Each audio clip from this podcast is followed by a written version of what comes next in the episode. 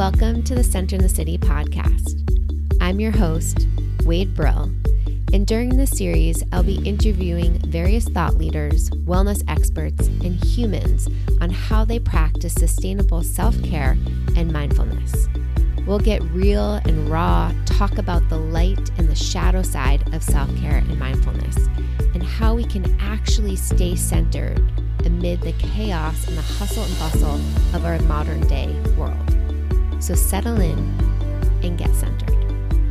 This podcast episode is brought to you by Centered in the City, a virtual on demand self care and mindfulness platform with over 200 different meditations, journaling prompts, nourishing recipes, and Pilates flows, all designed to support you feeling calm, focused, and energized as you live your life in this modern day world. For more information, head on over to centeredinthecity.org and claim your seven day free trial. Before we mindfully step into our episode today, I want to celebrate that here at Centered in the City, we are launching a Center Yourself this fall challenge. And really, this is an opportunity to take all of this beautiful, fun, summer energy and mindfully transition ourselves into fall, which typically is a season of getting more grounded, starting to, you know, collect all of the nourishing items out in nature, like all the little squirrels start to do, and allow ourselves to come back to our center. So, this challenge is for you if you've been noticing you've been playing a lot this summer and traveling and really just soaking up all of this expansion as we've stepped out a little bit more from the isolation of the pandemic and into more expansion, and you're looking for some support to reground, to get more organized, to feel back into a nourishing routine that that fills you up kind of those back to school vibes of getting all of your binders and paper clips and pens ready this is an invitation for you. So you can learn more at centeredinthecity.org slash center dash yourself dash this fall. In today's podcast episode, I am so excited because I get to interview Susan Piver, who is an award winning author, and we get to discuss her latest book, The Buddhist Enneagram Nine Paths to Warriorship, which is currently being released on September 13th, but you can pre order your copy now. And if you do, you actually get a bonus webinar with Susan. So, a really amazing opportunity. And a little bit more about Susan. Besides being an award winning author, who this is her 11th book, how amazing. Susan is a Buddhist teacher and internationally acclaimed. Her work has been featured in Oprah and The Today Show on CNN and New York Times and Wall Street and many others. She has also started the Open Heart Project, which is the largest virtual mindfulness community with over 20,000 members. In this episode, we get to talk about Susan's new book in more detail and explore the Enneagram and why these personality assessments and other attitudinal assessments are helpful for us to gain insight on who we are and how we be in this world, but also don't define ourselves. Settle into this episode and let's get centered.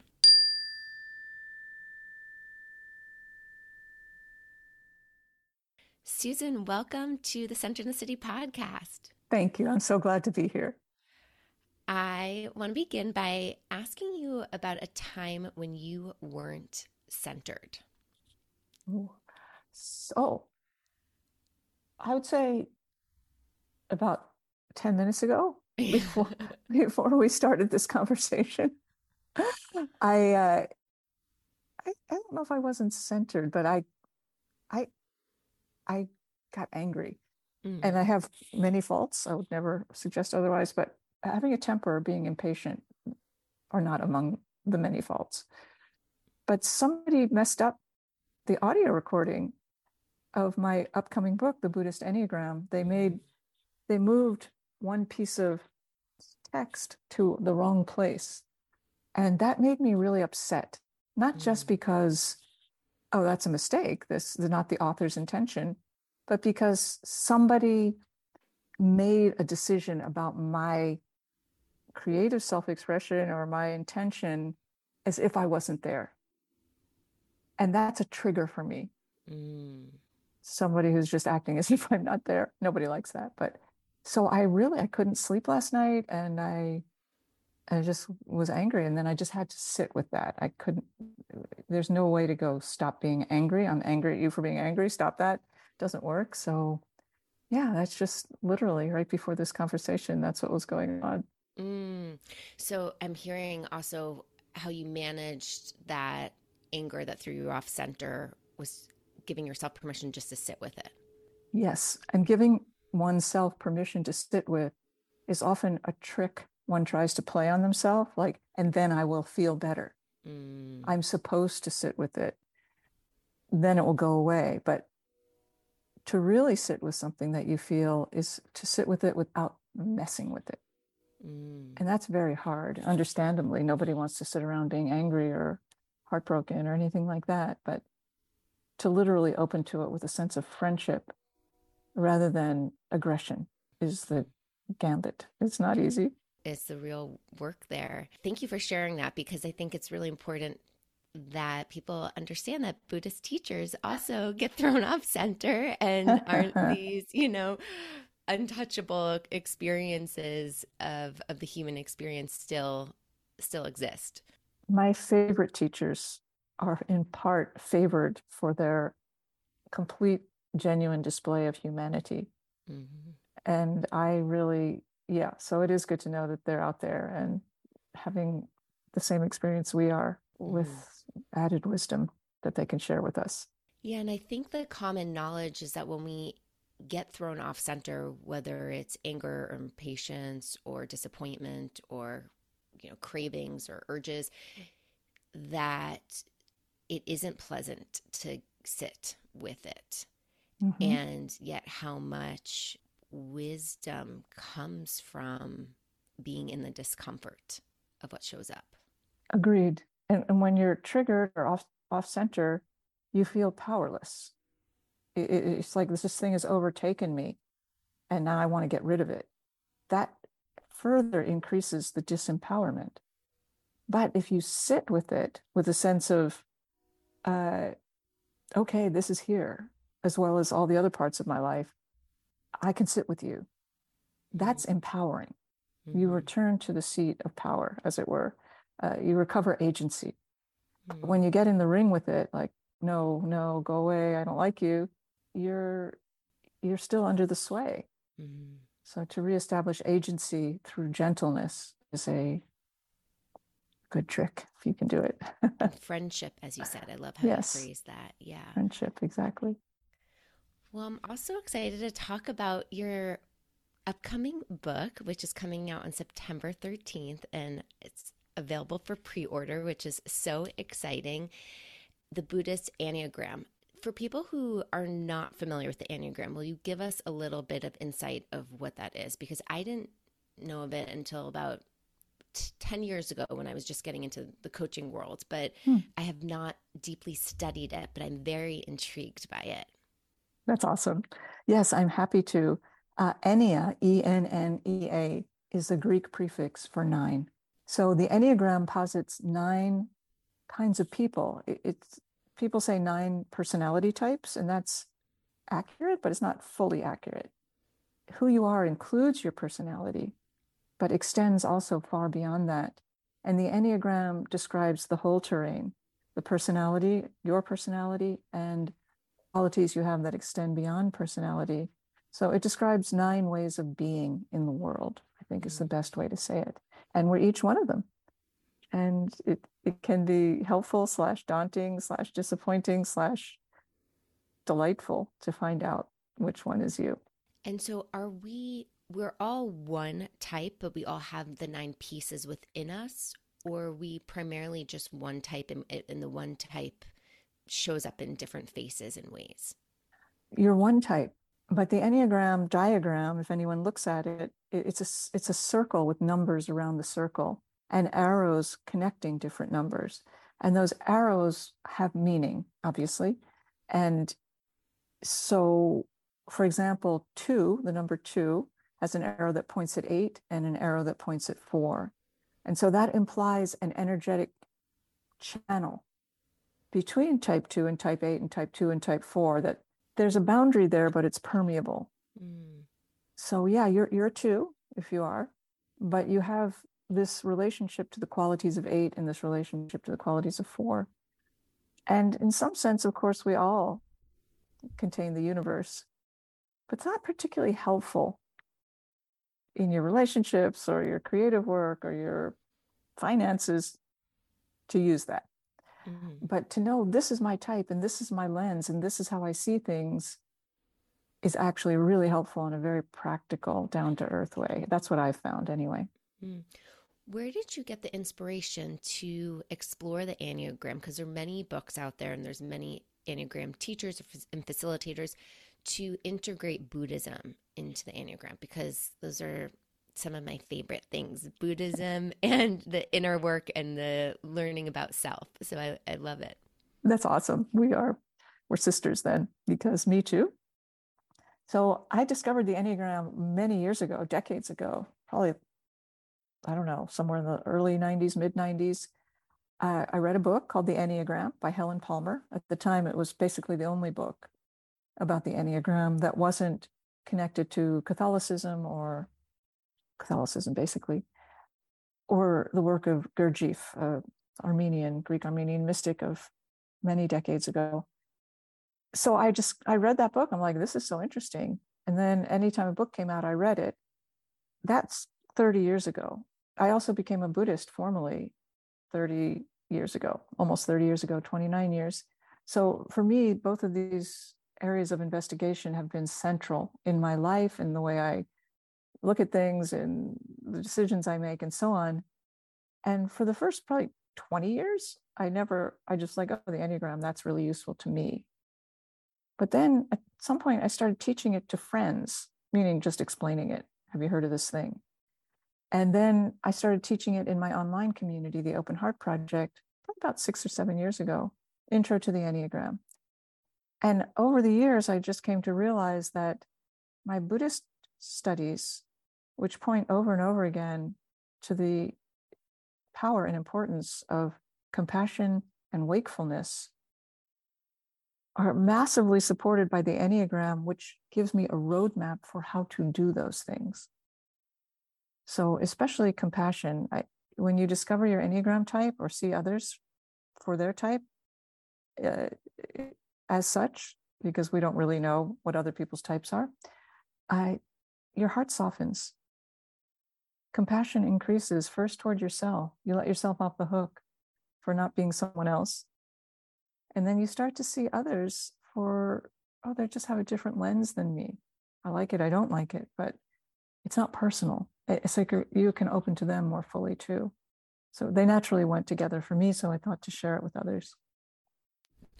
Wow, so beautiful. It's really interesting because I've I've noticed that all of these assessments, whether it's Enneagram, Myers Briggs, I'm certified in something called the Energy Leadership Index and Human Design, all of these personality or attitudinal assessments, people I feel like have really gravitated to in the last few years on an uh, extreme kind of trajectory. And I'm curious, what do you think people are craving for when they look to these assessments to help give them insight to themselves? Yeah, that's a really good question. And I love them all too astrology and Kolbe's and Strength Finders and all the ones you mentioned, except the last one I'm curious about. I'll have to check it out. I, they, I think of them as symbolic languages that describe what's underneath the surface. Mm. And when you find out, for example, is say you find out, oh, I'm a Virgo, you start to look at yourself a little bit differently like yeah this is what my people do there's not not that there's something wrong with me although there are plenty of things wrong but there's another way to look at it and i think what people are really looking for is a path to self-acceptance mm. and to put down the vitriolic self-aggression that most of us experience within ourselves the harsh inner critic and the endless judgments and we're looking for a way to hold who we are with more friendship. Mm. And these systems really help us to do that. What do you think? Mm. Does that sound right to you? Yeah, yeah. It's interesting because I was just having a conversation with a friend who was like, "Oh, I'm a Virgo. That's why I'm doing this." You mm-hmm. know, and I it was interesting to hear her say that because it's like, oh, having that kind of label and insight gave her a sense of permission to notice why this personality trait was kind of showing up the way it was showing up. I, and totally. I think that allowed her to really soften. Exactly. And that that's hugely important and potentially dangerous. Not for your friend, I'm not saying that, but we can use these labels INFJ or Virgo or three or whatever. I'm a yellow and orange or I'm a yellow and orange to ghettoize mm. mostly other people. Mm. Well, you're this, so you're always going to do that. And then we stop seeing them. We close our eyes to their humanity and we just see the label we put on them or ourselves. Mm. So these labels, these designations are sort of meant to be doors that open, not close. Now, okay, here, this is who you are, stay in your category. The, for many years, the Enneagram, as I understand it, was only transmitted orally, teacher to student. Mm because it was thought that to understand the Enneagram could be very dangerous outside of the right context because it can be misused, it can be very manipulative. And so for a very long time, it was only meant to be passed down voice to voice, teacher to student. But of course, that was long ago and everything's changed. So mm, I love that discernment of allowing it to be a door to expand and, and offer self acceptance instead of box in and restrict. So I think that's really important because, as you know, our human minds can do a lot of those in both extremes. Totally. In the book, you talk about the Enneagram as more of like warrior types. So, can you explain that a little bit more? Yes, yes. In the Buddhist tradition I've trained in for now countless billions of years, it seems like, uh, or 29, I, there's a lot of emphasis placed on warriorship. It's not the case in every form of Buddhism, but there's countless forms of Buddhism. But this particular in Tibetan Buddhism, I, there is the notion of warriorship, spiritual warrior, that we're not just here to practice meditation or other spiritual things for ourselves, which is also really good and important, but to be of greater benefit in the world. And to mm. be of greater benefit in the world requires stepping into a lot of pain because the world's crazy and we don't want to hide from it. But we all, you know, everybody has their own way of being a warrior. so the first definition that I was taught about warriorship is a warrior is one who is not afraid of themselves. Mm-hmm. That's where it starts.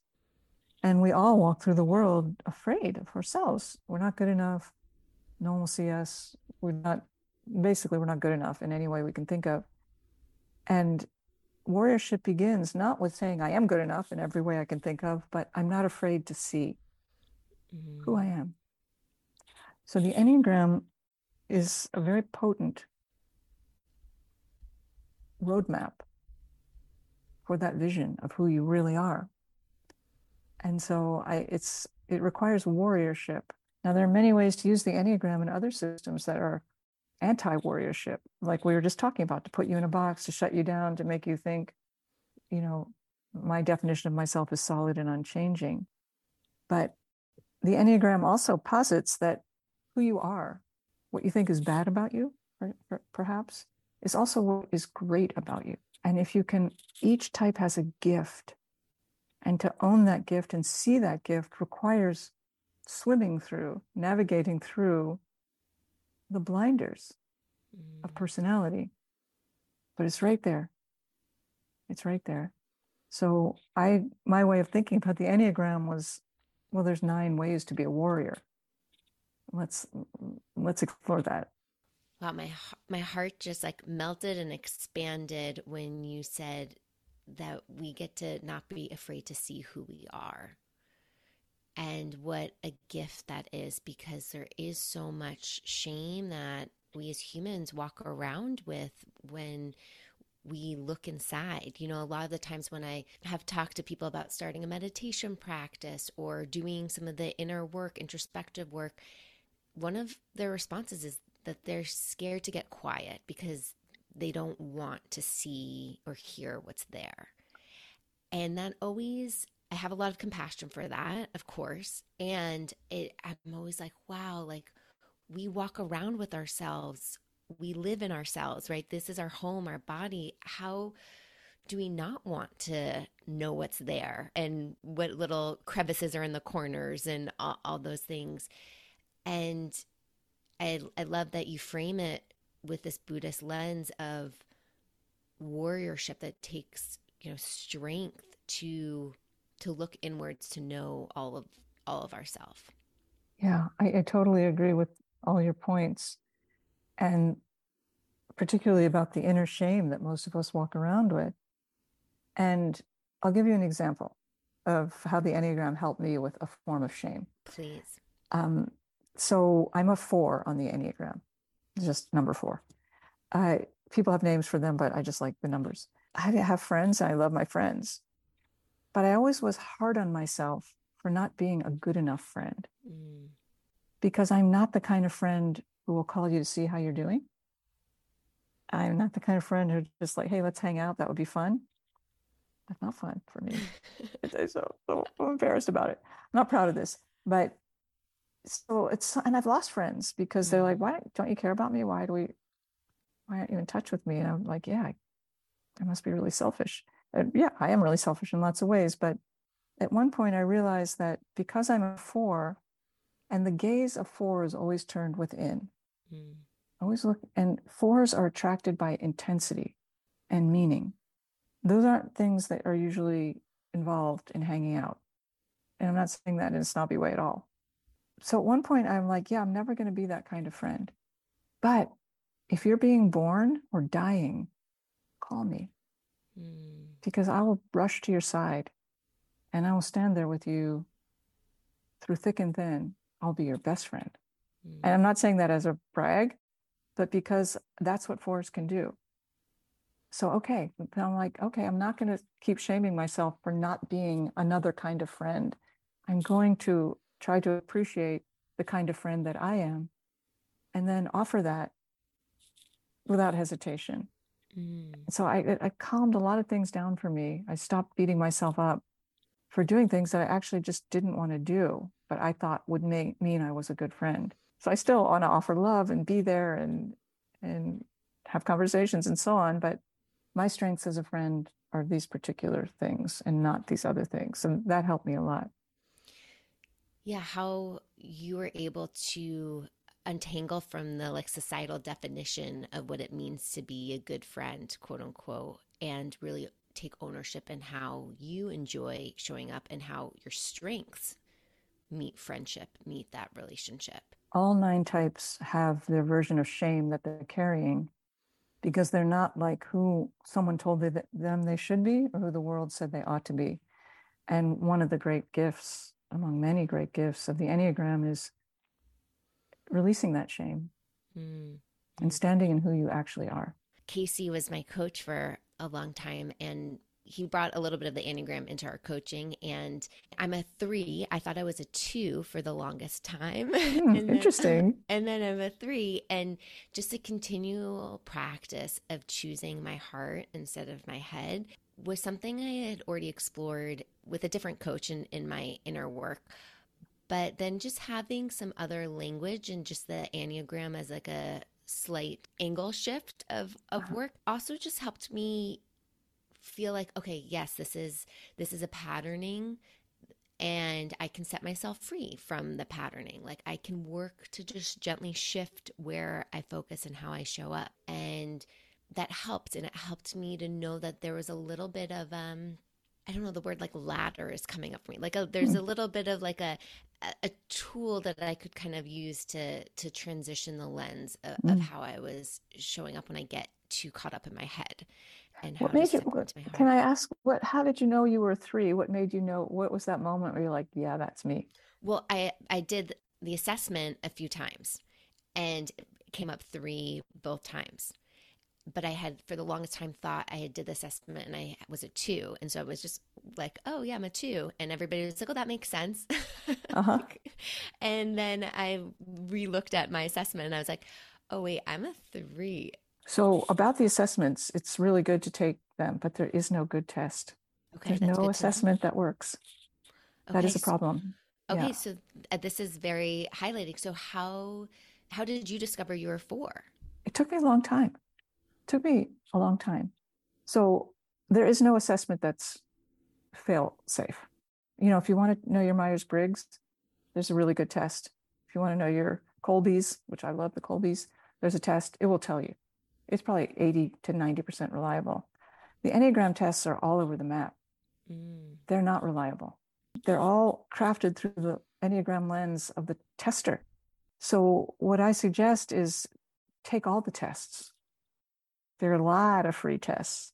And if you're a millionaire, take all the free and paid tests. but otherwise, just take all the tests and then you'll see some numbers come up like two and three. Okay, those are data points, those are not results. So then, if you just start to, then there's a, a very important second step that I think is essential and sounds really irritatingly complex. But within the Enneagram, there are what, what is called the three subtypes or instinctual drives. We all have all three the self preservation drive, social drive to belong to something bigger than ourselves, and the intimate drive to connect with someone one to one, whether it's sexual or creative or in whatever way. And we are, for each of us, one of those is predominant. And that's this place to start. Which one of those am I? Which subtype? Because then there are three kinds of three self preservation three, social three, intimate three, three kinds of two, three kinds of everything. Mm-hmm. So when I read four and when I did tests, four never came up. Eight came up and six came up. I'm like, oh my God, this must be eight or six. But then when I read self preservation four, it was game over. That's me. But if I hadn't known to look for the self preservation delineation, I would have just skipped over four for the rest of my life because I didn't resonate with any of those things, hardly any. But self preservation four, I did. So if you are thinking I'm a three, great. See if you can find your subtype and then read the self preservation three or social three or whatever it is and see if it still resonates. Okay. So that's what I suggest people do to type themselves. Take all the tests, hold them as data points, not answers. Mm. Investigate the subtypes, and then see at some point something's going to go, holy bleep, someone's been reading my diary. This is me. Something's going to click. I love what you just said of take it as data points because, yeah. again, I think we can box ourselves into, oh, you know, I'm a three, I'm showing up this way, and this is how I'll always show up, and I'm never going to try to do anything differently. So the each type has a passion, which in the Enneagram is not good, and a virtue. So the passion of three is deceit, and the virtue is honesty. The passion of two is pride. The virtue is humility. So that's something else to look at. Pride for two is I am needed. That's like the governing uh, motivation to be needed. And for three, the governing motivation is to be successful. I am successful. So the deceit isn't threes are liars. It's they lie to themselves about what's really true. Like, and they think that if I appear happy, I am happy. Mm-hmm. If I mm-hmm. appear successful, I am successful. So that's the dis- nature of the deceit, not that they're liars, but I'm not actually going to look that deeply. And I'm going to pretend that what's on the surface is the whole deal. So for you, if you're still like, I'm not sure, and if you are, great, stay with that. But look at those arcs pride to humility, deceit to honesty, I am needed versus I am successful. Those are really different. Okay, cool. I'm excited to keep digging in. And of course, we'll would love to learn more about all these types through the Buddhist Enneagram lens. Um, tell us a little bit about your online community that you offer because it's so inspiring, especially as I'm growing Center in the City, my own community. I'd love to hear like how you've used your platform to to grow and expand these Buddhist teachings and, and modernize them in in everyday life. Mm-hmm. Yeah, my online community is called the Open Heart Project, and it's been an online community for eight years. It, it was never been a, a a human, a person to person community. It's always been virtual and we've always been on Zoom. And I never thought it was a platform and I never thought I was modernizing anything. And indeed, I don't think I am modernizing anything because Buddhism doesn't need modernizing. It mm-hmm. just needs further expression and all sorts of people in all sorts of people's voices. I, yeah, it was an accident. I just became a meditation teacher and I would teach retreats and then say, well, if you want to keep meditating, you should get a meditation instructor because it's important to have someone to talk to about about the practice. And everybody's like, well, I don't know how to find one of those. Mm-hmm. You know, I, I just moved to Uruguay. One person said, I live in a yurt outside of Juneau, Alaska. Like, yeah, okay, there's probably no meditation instructors there. so I just started offering, well, if you give me your email address, I'll send you a meditation instructional video once, I think it was every day or something ridiculous. And then it became once a week. And that's where it stands. And it just seemed to fit a need. And then after some years, like, well, people want to, there's some people that want to do more than learn how to meditate. They want to become Buddhist, mm, some small percentage, or they want to explore the Buddhist teachings more deeply without becoming Buddhist, which is great. Or they just want to go deeper. So I created a Sangha community within the Open Heart Project called the Open Heart Project Sangha. And that's about 500 people that practice together more closely with me and a little more intensively. But then anyone can sign up for the the meditation newsletter that and they're warmly invited to. I'm happy to do that. I hope to do that for the rest of my life. Mm. It's free. That part's free. Mm. What a beautiful offering. And it is true because when you leave retreats, it's like you want to deepen your practice. And even for me in Seattle, it's been hard to find a Sangha that I feel like I really connect with. Mm. And so I love that you have filled that space with your teachings and your offerings and yeah, interpretations. Thank you. If it's hard in Seattle, it's harder almost every place else. And you know, Alaska. exactly. and be increasingly difficult because sanghas, Buddhist centers are either becoming very traditional, which I support and love. And I am a traditionalist and I go to traditional retreats and study traditional teachings with traditional teachers, but that's not for everyone. Mm-hmm. Or else they become too cheesy or suspect. Mm. And there's just the, the choices are growing more limited. Yes, it's very true. Susan, where can people learn more about you and pre order the Buddhist Enneagram and just stay connected? Oh, thank you. Um, well, my website is openheartproject.com. And if you just put in susanpiver.com, it will go, it will resolve to openheartproject.com. That's my community. That's where you can find out where I'm teaching and what else is going on in the community. And the Buddhist Enneagram, like my last book, The Four Noble Truths of Love, is self published, which I'm very proud of and excited about. And I will, I've had this is my 11th book. I can't imagine going back to Simon and Schuster or anything like that. So, anyway, that's a lead up to say the best place to buy it is on Amazon. Although I know not everyone loves Amazon, that's fine. It's on other independent bookshop and independent sites other chain stores. It, you can buy it online as of today, basically, ebook and print, and then the audiobook will be uploaded within the next few weeks. And congratulations on your 11th book. It's so amazing and inspiring. And thank you for just putting your work out there in the world. It's a gift. I love following you on Instagram and downloading all of your bite-sized wisdom. So just thank you for for sharing and expressing all of all of your insights. It's a pleasure to do so with clearly a like-minded seeker, and I wish you well with your your work and your podcast, and for all the um, the treasures that you want to bring to the people who are connected with you. Thank you so much. Thanks so much for listening to the Center in the City podcast. Please take a moment to rate and review this podcast. It helps so much to spread the word, as well as think of a friend that you'd like to share this podcast episode with. We know that sharing is caring. Until next time, stay centered.